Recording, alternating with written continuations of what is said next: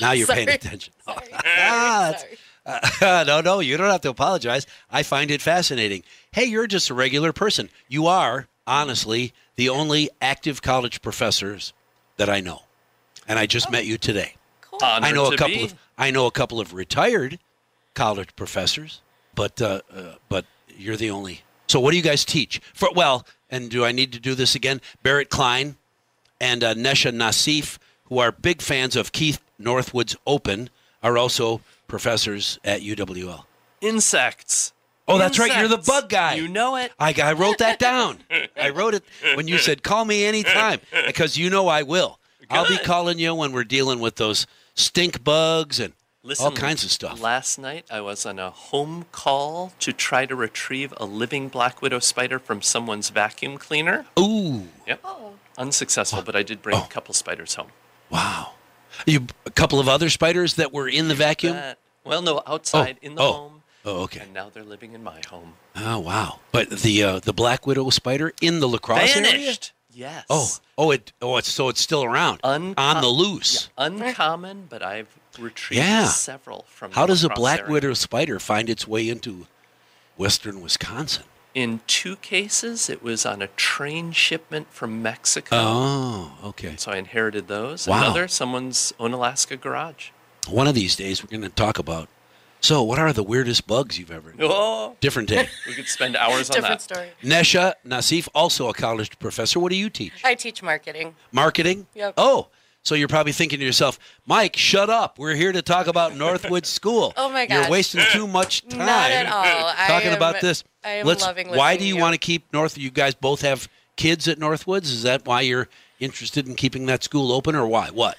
Well, so we do both have kids at Northwoods. I have one that um, went all the way through K through five, and the one that's currently there.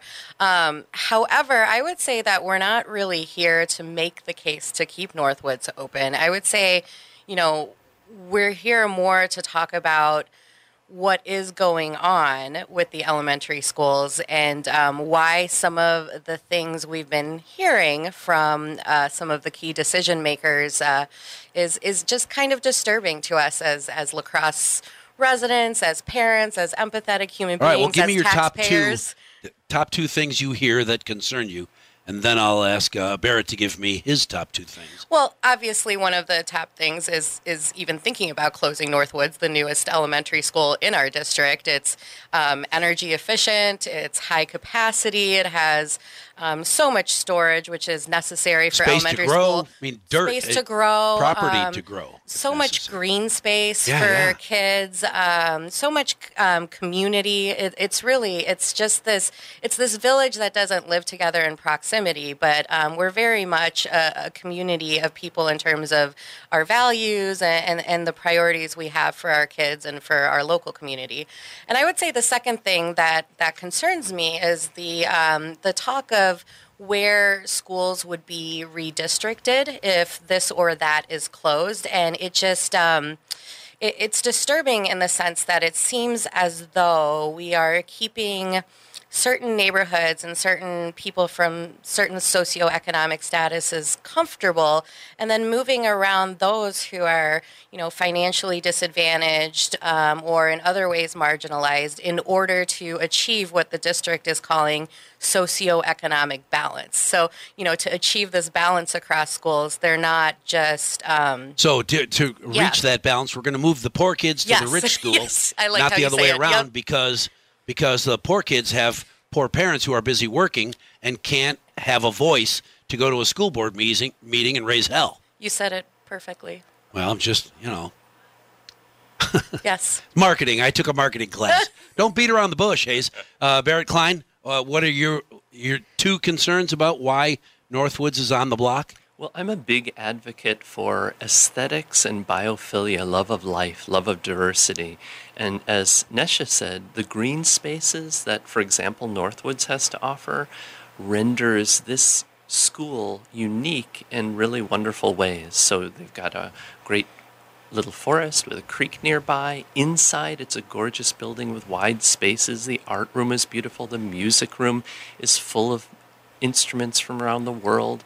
So there are qualities there, both aesthetic and related to love of life or biodiversity with a garden that they tend that really make it a, a gorgeous entity, establishment. And uh, the other is classroom size and teacher to student ratio. And universally, researchers show that classroom size being smaller helps not only Oh, in sure. terms of student attitude, but also ability and accomplishment. Much more important. So More when- and more one on ones. and what I've been hearing bandied about are two reasons or two categories for closing two of the nine elementary schools. One is financial, one is instructional, and neither explanation makes sense to me. So the financial, listening to people who are savvy with budgets, uh, tells me that there aren't good reasons to close schools, especially something as new, advanced, and beautiful as Northwoods. But the instructional side is, really baffles me because if you have lower enrollment, then you can think in terms of efficiency, not just financially, but in terms of growth educationally of students. All right, let me ask you who I don't know who to ask this of, so I'll just throw it out there, and whichever of you know more more about International Baccalaureate School, an IB World School. Take it, Nese. Oh, me? I- totally what is that? What, what is? I've never even heard of it before. Sure, sure. An IB school. Yeah, so international baccalaureate schools are um, certified externally. So there are IB schools actually all around the world, and there's a certifying body that um, makes sure that they are teaching the kids in a high quality global way. And in order to do that the teachers receive training the the building administrators like the principal um, receives certain training. Uh, the students have to be exposed to language courses. All of their courses have a global outlook. Basically, it's just preparing students to be global citizens, um, and also in subtle ways that we don't just um, necessarily see that that live in the teacher. It lives in the building. The building itself has to be this global community. So when we talk about, you know, just moving the IB program elsewhere, that's that's probably not even possible. I imagine the certifying body would would Say no. say no you need to apply for a new certification in order to do that of course i am not the expert on this but i love my kids receiving a global outlook um, Yeah. you know How, what parent wouldn't?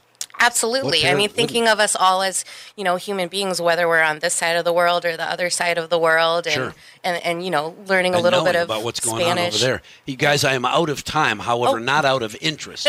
So, and I know this will be on the table for a while. When you hear something or a decision is made that you don't like, one of you get back in touch with me, and uh, we'll do this again. Thank you so much for having us. Thank you so for- much. Thanks for being had. I love saying that.